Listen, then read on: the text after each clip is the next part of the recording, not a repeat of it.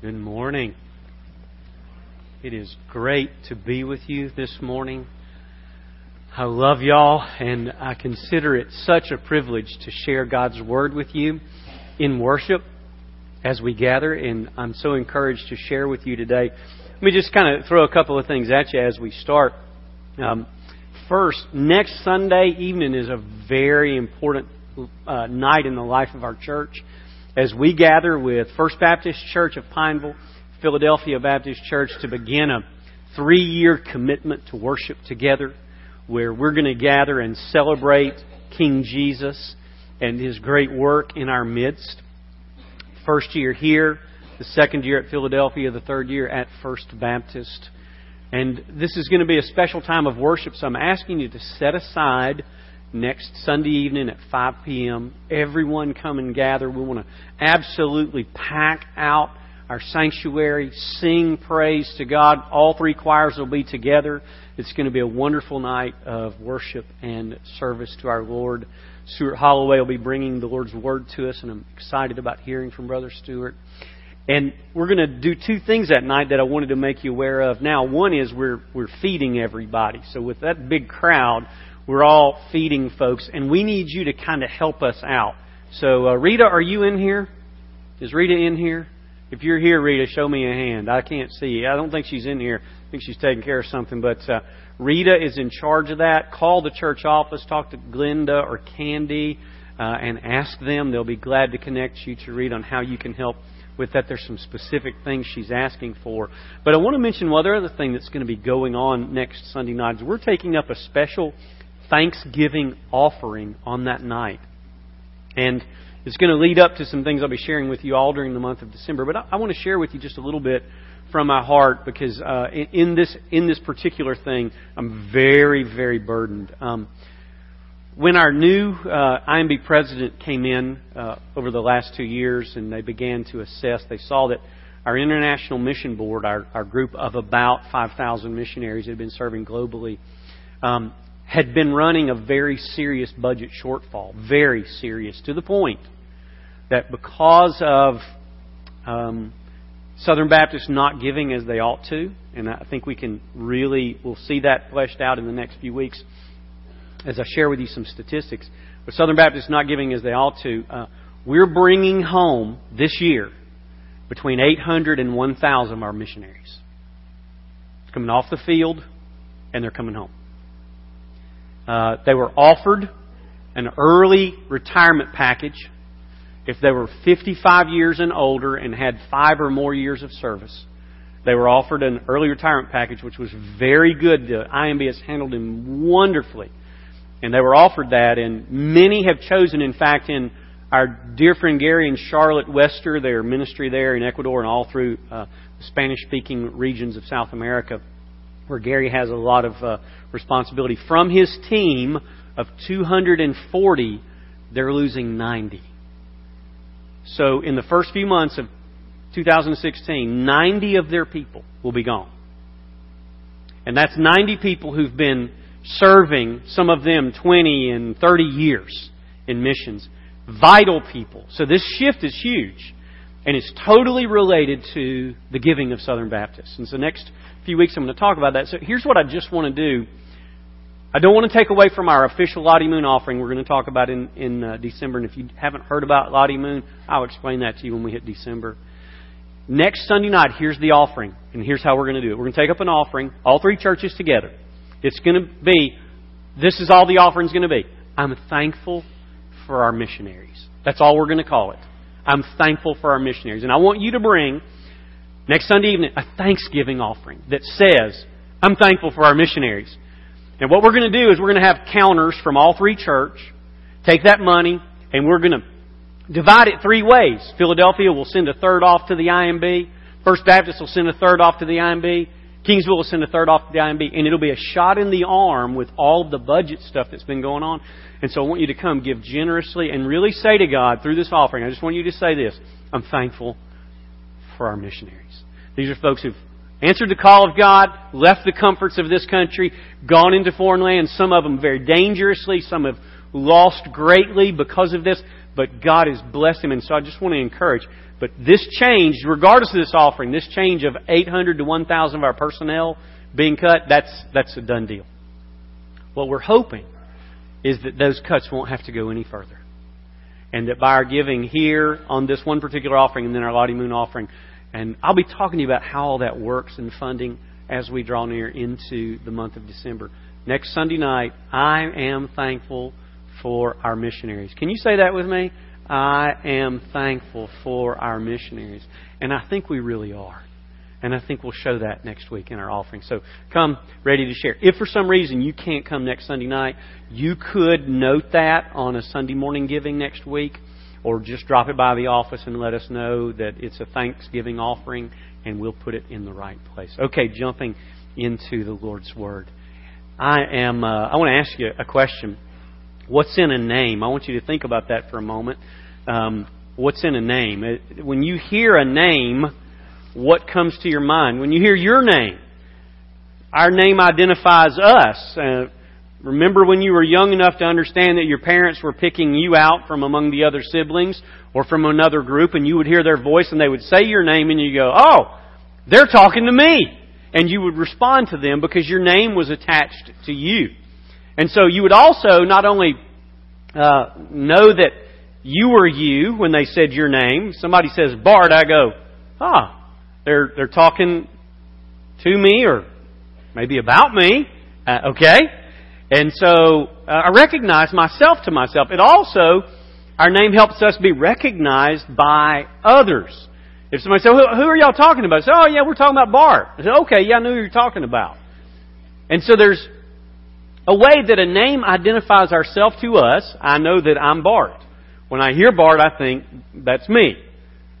Others know I'm Bart, so they identify me as Bart, and so there's something behind that. And then who you are kind of sticks with that, so that whatever you think of Bart kind of attaches to the name when you hear it. Same thing when you hear names of political figures. When you hear Bush or Obama, or you hear Clinton, or you hear Gore, or you hear Reagan, or you hear a name and things go through your mind immediately. As I was saying those things, you were thinking, you know, some of you are going, hmm, hmm, hmm, hmm, you know, smiling for, for different reasons.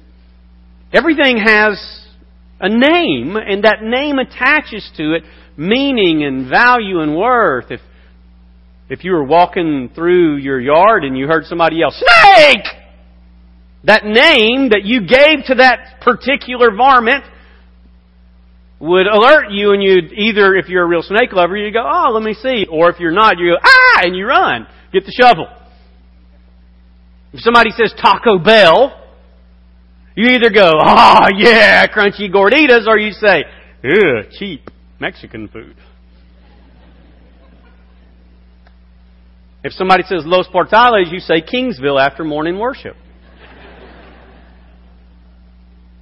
Say McDonald's, kids go Happy Meal. So there's names have tied to them meaning, value, and worth. We also have the privilege of giving names. Sherry and I had picked out a name for Laurel that wasn't Laurel. And so Sherry gives birth. She holds Laurel. Gets a little little teary she says, What was the name we had picked before? okay, I'm thinking, this is 21 years ago. Y'all don't laugh too bad at me. Rachel or Esther kind of was it. But she looks at Laurel and she says, She's not a Rachel or an Esther. Now, only Sherry could surmise that. I couldn't. I looked at her. She, you know, it's Rachel Esther. Yeah. Um, I said, Well, what, what do you think? And so she started thinking, she said, What about Laurel? I said, Well, I love that name. That's a beautiful name. So we named her Laurel. Who got to pick that name? Parents. What if we dropped by the hospital when you were giving birth, Mom, and we said, Hey, we're here to name your child? Yeah. Uh, so there's a privilege there. And, and then when you get your goldfish, do you name him? And your dog? And your cat? How many of you have named your car? Come on, raise a hand if you've named your car. Okay, we've done that. I've, I had Bessie one time, okay? Oh, Bessie. And so, names attach meaning and value and thought and worth and identity. If somebody yells fire, you go, oh. And so you, you react to that because that, that thing that consumes has a name, and so you know to be aware of it. You're riding down the road and somebody yells, car! And you know, okay, there's a problem here. And so, names are identifiers to us and to others, and they're given by the ones who have the privilege, parents to children, owners to pets and cars and towns. If somebody says to me, Panama City Beach, I think, fun. Yeah. Somebody says Gatlinburg. Some people, if you say mall, yeah, woo, I'm going. LSU! It ain't happening today, is it? Or Steve, even you can't even rejoice today, can you, Steve? So names are they, they say something. If you find somebody with one of those signs that this is LSU, I don't know if you saw that one were the team that was coming in and they hung the banner up and it said, We're here to finish up what Katrina didn't finish. LSU fans got mad about that. And so names have meaning and value. And so when we jump into this story about Jacob and a name change, it's very important to understand something profound is happening. So let's roll into the text because I want to talk to you about name changes. Oh, when Sherry and I got married, she was a McCullum. She's not a McCullum anymore. So by blood, she's still related to the family. When she signs her name, she signs Walker. I love that. Not because I wanted to take away McCullum, but it, it says something about the one flesh. My dear friend Andrew Sylvester from Natchez, his name wasn't Sylvester. Those that he called mom and dad were not his biological parents. They adopted him and they gave him their name, Sylvester. And he bears it with joy that he was adopted and has their name. And so there's something about not just naming and being named, there's something about even a name being changed where a child is incorporated into a family through adoption or spouses are incorporated into one flesh through marriage and names change and it means something. It carries value and weight. And so Jacob gets a name change. And so we're going to look at his new name today in Genesis 32. Let's go there. And I want to share three simple pointers to us and then one profound truth that's under it. The simple pointers are number one, let's take note of the timing when Jacob received his new name. Now you remember Jacob's name means heel grabber, usurper, tripper, upper, deceiver. That's what his name meant. So much so that when Esau got hoodwinked with uh, by Jacob, he even said, "Isn't his name Jacob? Isn't that what he's doing, deceiving us?" And so there's this name. He comes out of the womb holding his brother's heel, and he's named tripper upper, trickster, deceiver, supplanter, usurper. And so Jacob's lived a life with a name that he has fulfilled very well. And all of that is coming to a crescendo, to an apex, to climax in his life where all of what he's been like is about to catch up with. And so I want you to look at the timing when Jacob received his new name. There's three parts to it. First, in chapter 32, I want you to look in verse 7. It says, Then Jacob was greatly afraid and distressed. All that he had done to trick his brother on two occasions was coming to pass. And he was about to be face to face with the one from whom he finagled the birthright and deceived to get the blessing. And that is the one Esau who had said, When I see him, I'm going to kill him. And Jacob knew that Esau was not wasting words in what he had said. And so Esau was after him. And here comes Esau with 400 men to meet him. And it sounds like a battle is brewing, and Jacob knows he cannot handle that. And so suddenly, the timing of Jacob's receiving his new name is in a moment of great crisis. Sometimes this is how God works with us. He lets us get so far along the road, doing things our own way, in our own strength, by our own power, with our own will, to where we corner ourselves by our own deeds. And God let Jacob go that way. And he got to the place of this major crisis. And he's scared to death because he knows his brother has pledged to kill him. And he figures that that would include maybe all of the company of his family as well. So he is greatly, look at the words there. Verse 7 Then Jacob was greatly afraid and distressed. The words that are used here have to do with not just possessing fear, but overwhelming fear that is now visibly noticeable. And there is Jacob in his crisis, and God has allowed him to get there. By God's purposes and by God's plan, He has let Jacob go along a path fulfilling his old name. And here, then, if you'll jump over just a little ways to verse 24, God takes another step in this. In verse 24, then Jacob was left alone. There's something about that moment that God is speaking of here. No distractions, nobody else to lean on.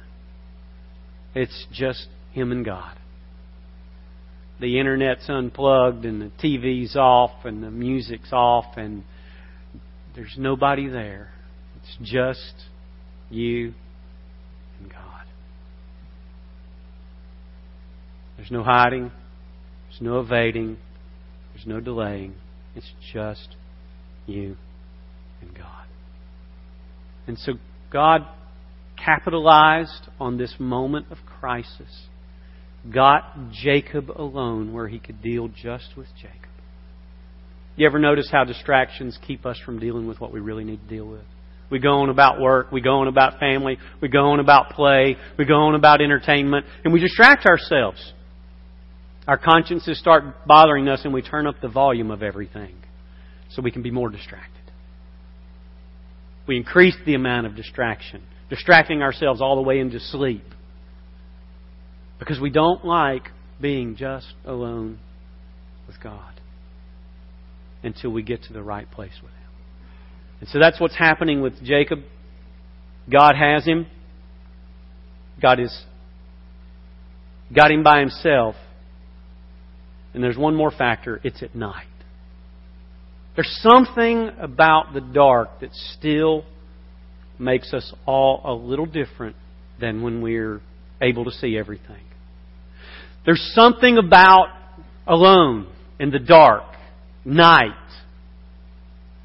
in a crisis, when fears are welling up inside us almost uncontrollably. I can tell you of countless dozens of times in my life where unresolved issues or stressors or critical things came up to me in the fear in the dark of the night where I have sat up, bolt upright in my bed with cold sweat forming on me as God was dealing with my heart. And He has Jacob in the crisis, alone, in the dark. And God's going to deal with him there. The timing is important. Let's go to the next part. Number two, I want you to take note of the turning that begins to occur. Let's take note of the turning that begins to occur when Jacob received his new name. something hit me about this text I had not noticed before. When we get to verses 9 through 12, Jacob, in the midst of his fear, begins to call out to God. And he says in verse 9, and Jacob said, verse 9 of chapter 32, O God of my father Abraham and God of my father Isaac, O Lord, who did say to me, Return to your country and to your relatives, and I will prosper you. I am unworthy of all the loving kindness and of all the faithfulness which you have shown to your servant. This is the first time in Jacob's life that it is recorded that he actually calls out to God like this. You got all these chapters of events in his life. God appearing to him at Bethel. God appearing to him at Mahanaim. God appearing to him in the, the settling of the things of Mizpah between him and the others that are quarreling. Laban and his family and this is the first time with humility and authenticity, not in tricking and not in posturing and not in deceiving and not in trying to make pretense. He just calls out to God in humility and says, You know what, God? I do not deserve how good you've been to me. I am a trickster, a deceiver, and yet you have blessed me. And so there's a turning here. Something's happening in his heart.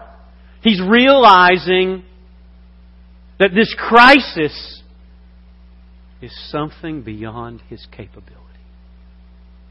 Listen carefully. Many of us navigate most, if not all, of our lives simply doing all the things within our own capabilities until God finally brings us to something that we cannot handle.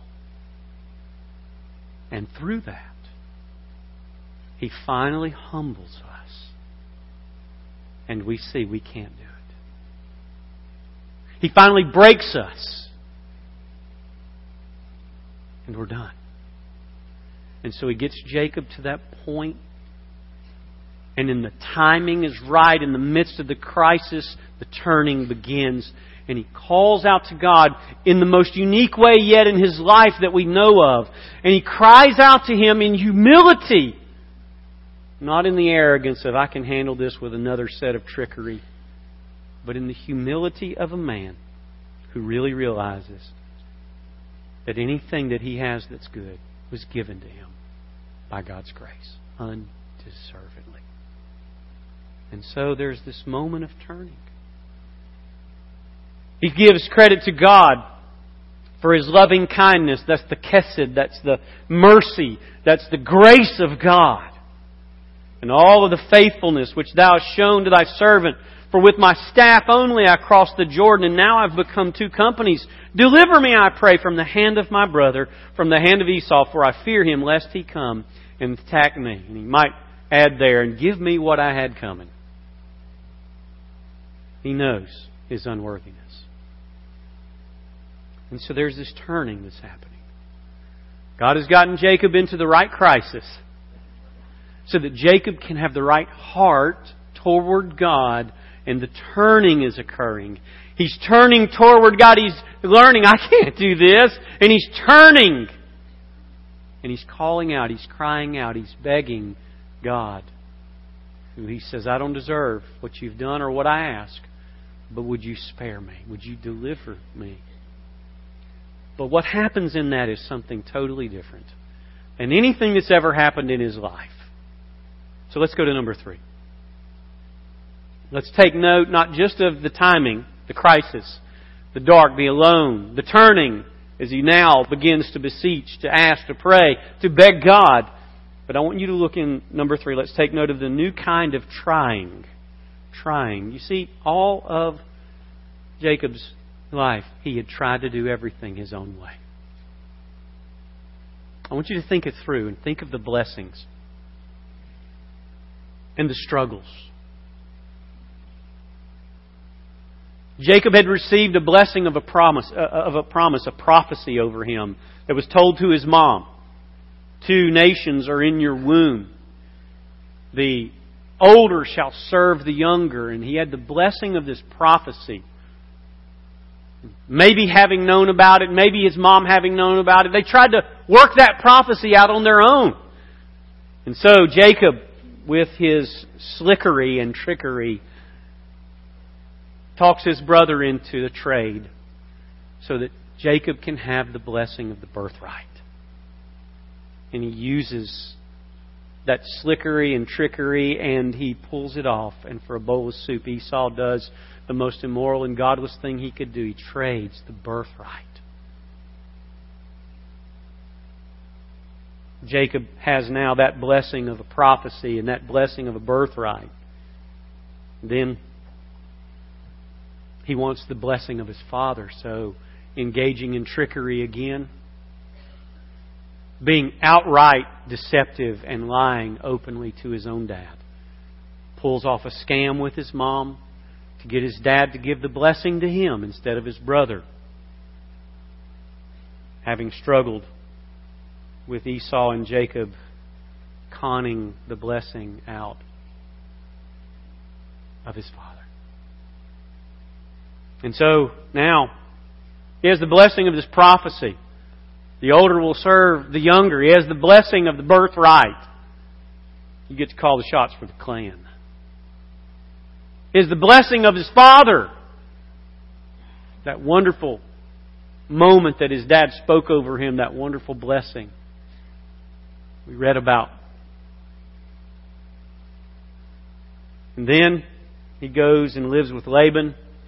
And through all of his working with Laban, he's able to become very materially wealthy. He's rich now. He left with nothing but a staff in his hand, running away. He now is coming back and he's loaded. He's loaded. He has departed into companies. And he says, two great companies of people.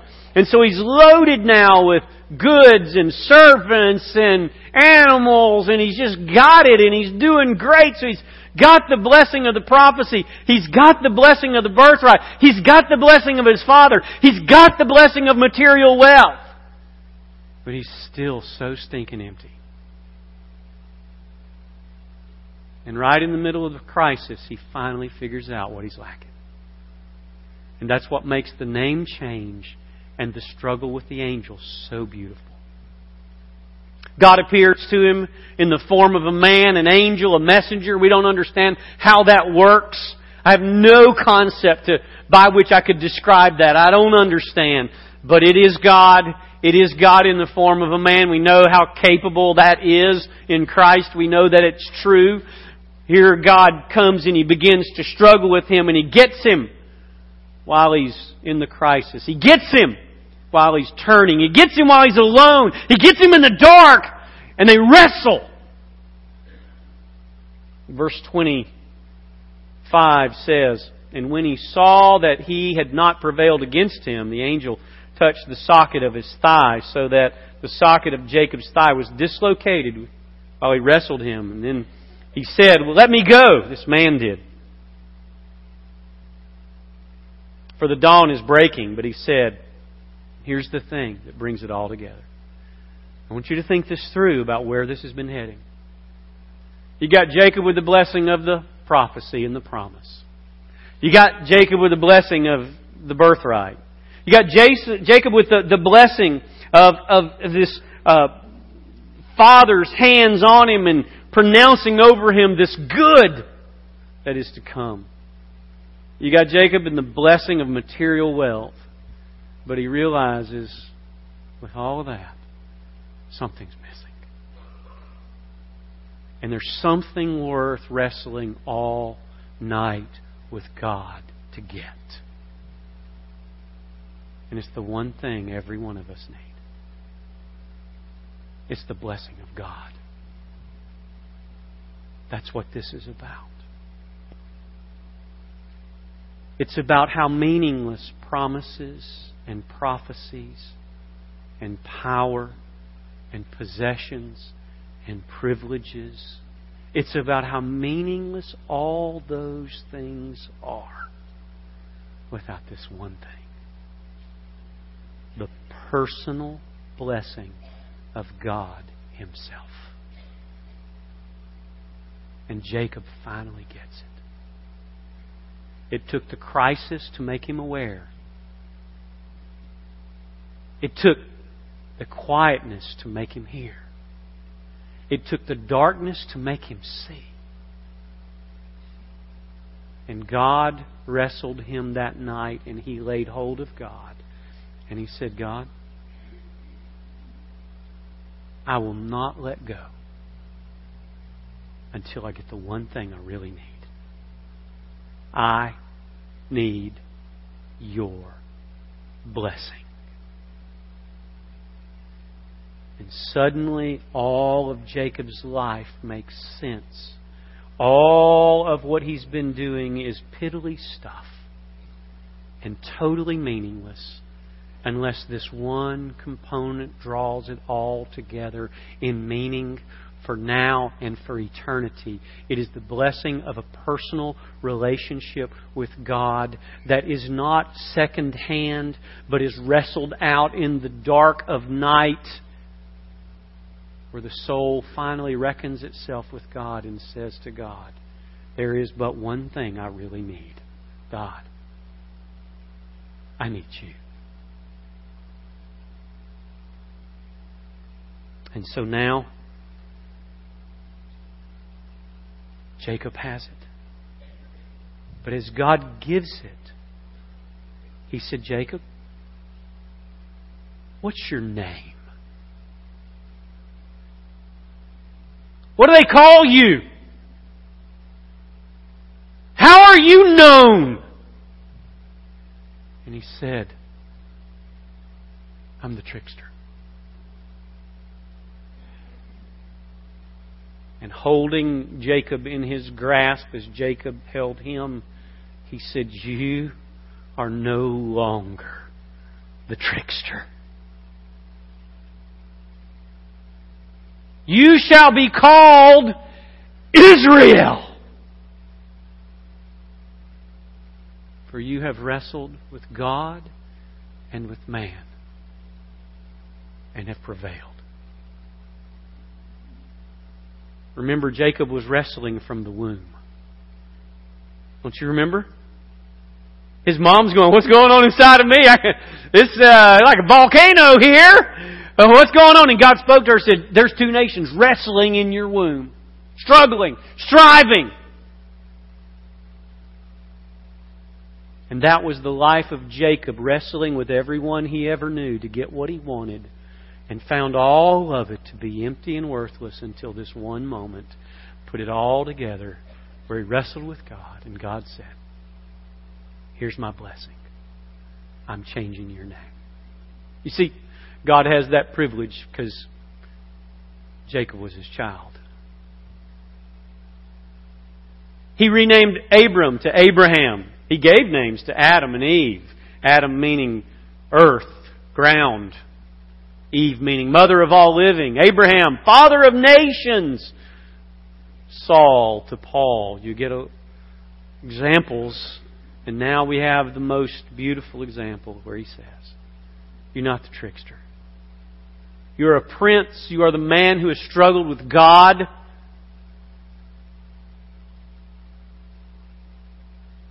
You'll go forth different. You'll be humble. And he strikes him in the midst of the battle, making him limp for the rest of his days as a mark of that night of struggling with God.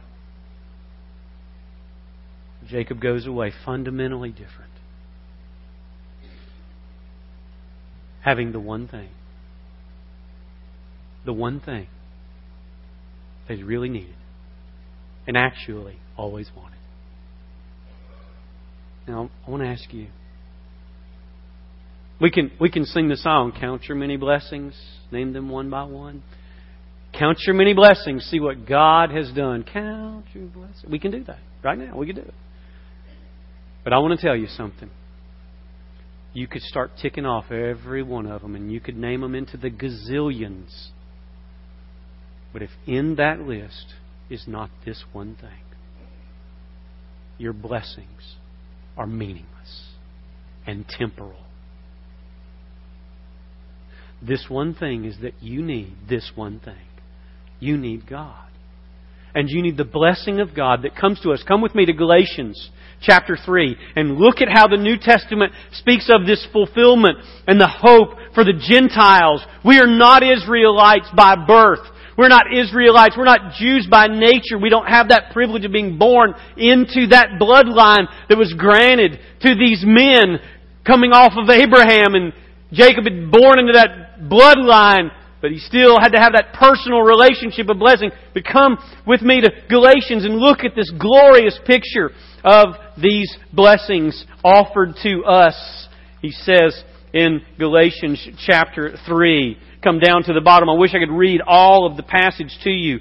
But he says here in verse 13, Christ redeemed us from the curse of the law, having become a curse for us. For it is written, Cursed is everyone who hangs on a tree, in order that in Christ Jesus the blessing of Abraham might come even to the Gentiles, so that we might receive the promise of the Spirit through faith. What Paul is saying is that what Jacob begged for that night and received from God, the blessing is available to us only through Jesus Christ.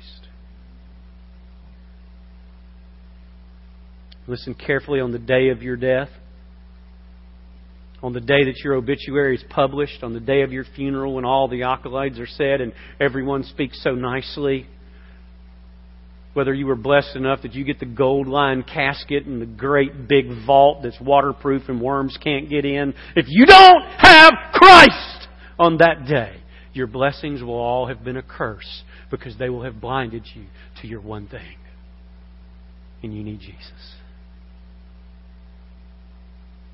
And so Jacob came to that moment.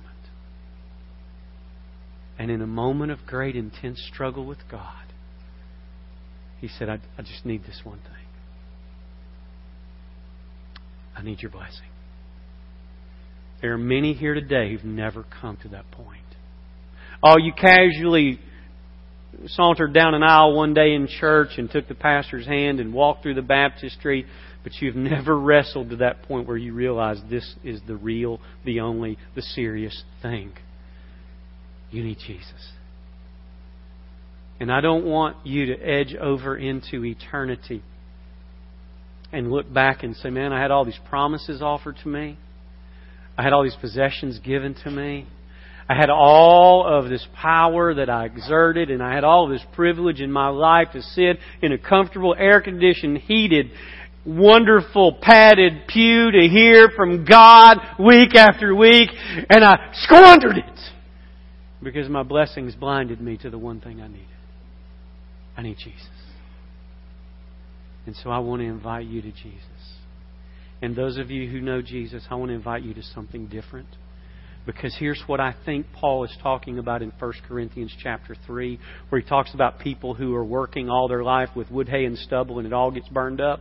I think what he's talking about is they get saved and they still operate without the power of seeking God's blessing in everything that they do and in everything that they attempt and in all aspects of life that they were seeking to accomplish what God wanted to accomplish and not working in their own strength. Listen, the greatest danger for the evangelical church today is this that we decide we can operate based on natural resources, budgets, and people, and organization, and structure, and buildings. My brothers and sisters, we can have all that. If we don't have the blessing of God, we're dead. And I want to invite you who are saved to come to a time of reckoning and say, God, I will not live another day without struggling with you to operate in your blessing. The blessing of your power, your spirit, your presence, and your will. Would you bow with me? Some of you, you've come today and you know that you need Christ. And I want to introduce you to Him. He is the Son of God, God in human skin. He is the Savior of the world. He came to seek and to save that which was lost. And He is the King of kings. Every knee shall bow and tongue will confess that Jesus Christ is Lord. And He loves you. And He demonstrates His love in that He died for you while you're still a sinner. And He took your penalty and he was raised from the dead, and he reigns at the right hand of God the Father this moment. And he He invites you to His blessing. Would you call upon Him with me now?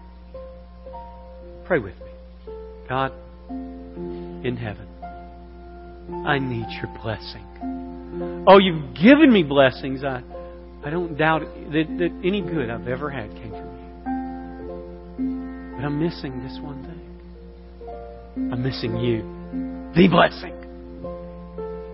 So right now, I repent of that. I turn away from my sin.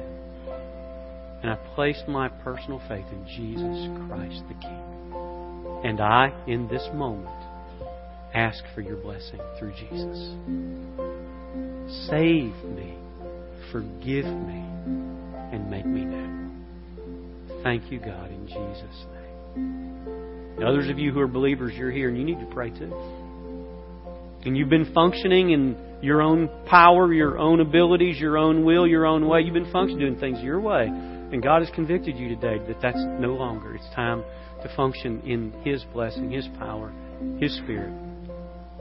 And so I want you to pray too.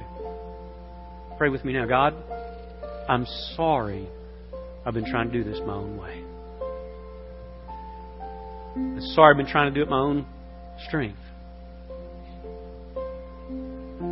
Today, I want to struggle with you until I know that I have your blessing on what I'm going to do with the rest of my life, starting right now. God. Uh, if you've prayed to receive the Lord, or you prayed for God's blessing to strengthen and change you as a believer, I'm going to ask you just as we stand and pray, maybe you'll come down and take the staff by the hand and pray with them or kneel at the altar as God stirs your heart. Would you stand? Would you respond?